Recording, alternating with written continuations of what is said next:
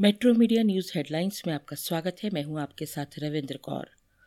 रूस यूक्रेन जंग का आज छठा दिन है। रूसी सेना ने खारकीव और कीव के बीच ओख्तिरका शहर के मिलिट्री बेस पर हमला किया। इस हमले में सत्तर यूक्रेनी सैनिक मारे गए। वहीं रूसी फोर्स ने कीव, खारकीव और चेरनी हाइव में हमले तेज कर दिए और रिहायशी इलाकों को निशाना बनाया। मंगलवार रात रूस ने कीव में टीवी टावर और खारकीव में आम लोगों को निशाना बनाया। खारकीव पर एयर स्ट्राइक में आठ लोग मारे गए। इसके साथ ही रूसी सेना यूक्रेन की राजधानी कीव के और करीब पहुँच गई तथा करीब 40 मील के काफिले में रूस के टैंक और अन्य सैन्य वाहक कूच कर रहे हैं। यूक्रेन और रूस के बीच बातचीत का दूसरा दौर आज यानी बुधवार को पोलैंड में होगा। हालाँकि इसका वक्त फ़िलहाल नहीं बताया गया है। इससे पहले सोमवार को बेलारूस में दोनों देशों के बीच पहले राउंड की बैठक हुई थी। हालाँकि बैठक में कोई समाधान नहीं निकला। रूस यूक्रेन के बीच चिड़ी जंग बढ़ती जा रही है। हमले के छठवे दिन एक भारतीय छात्र भी इस जंग का शिकार हो गया। कर्नाटक का मूल निवासी 21 वर्षीय छात्र Naveen Shekharappa Kharkiv National Medical University में चौथे वर्ष का छात्र था।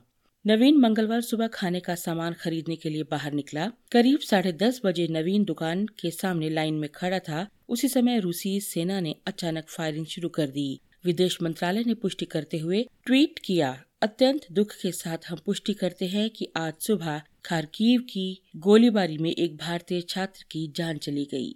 मंत्रालय ने कहा कि वो छात्र के परिवार के संपर्क में हैं।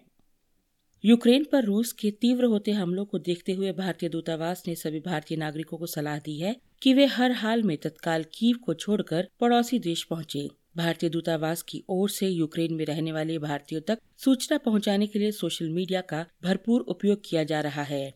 मंगलवार को भारतीय दूतावास ने ट्वीट कर कहा कि विद्यार्थियों सहित सभी भारतीय नागरिकों को सलाह दी जाती है कि वे आज ही कीव छोड़ दें। ट्वीट में आगे कहा गया कि इसके लिए वे रेलगाड़ियों का प्रयोग कर सकते हैं यदि रेलगाड़ी ना मिले तो जो भी साधन उपलब्ध हो, उससे तत्काल कीव से बाहर निकल जाएँ।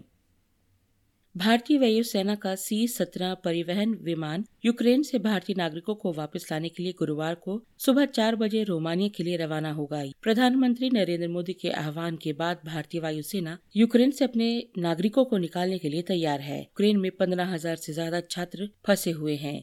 युद्धग्रस्त यूक्रेन से अब तक आठ फ्लाइट्स के ज़रिए पंद्रह भारतीयों को रेस्क्यू किया जा चुका है। जम्मू कश्मीर में मेट्रो रेल परियोजना की कवायद में अब तेज़ी आती दिखाई देती है। दस हज़ार पाँच सौ निन्यानवे अनुमानित लागत की इस परियोजना के सन 2026 में पूरा होने की पूरी उम्मीद है। सूत्रों के मुताबिक इस बहुप्रतीक्षित परियोजना को केंद्रीय आवास एवं शहरी विकास मंत्रालय की ओर से फाइनल टच दे दिया गया है और अब इसे इसी मार्च माह में केंद्रीय मंत्री परिषद की मंजूरी मिल सकती है। भारत के सौरभ चौधरी ने अपने तीसरे व्यक्तिगत अंतर्राष्ट्रीय निशानेबाजी खेल महासंघ विश्व कप चरण में पुरुषों की 10 मीटर एयर पिस्टल प्रतियोगिता के फाइनल में स्वर्ण पदक जीता है। ये नए प्रारूप में उनका पहला स्वर्ण पदक है। उन्होंने जर्मनी के माइकल श्वाल्ट पर 16 छह से जीत हासिल की। मिस्र के काहिरा में वर्ष के पहले आईएसएसएफ विश्व कप राइफल प्रतियोगिता के तीसरे दिन शूटिंग करते हुए सौरभ के कारनामे ने भारत को टूर्नामेंट का पहला पदक दिलवाया।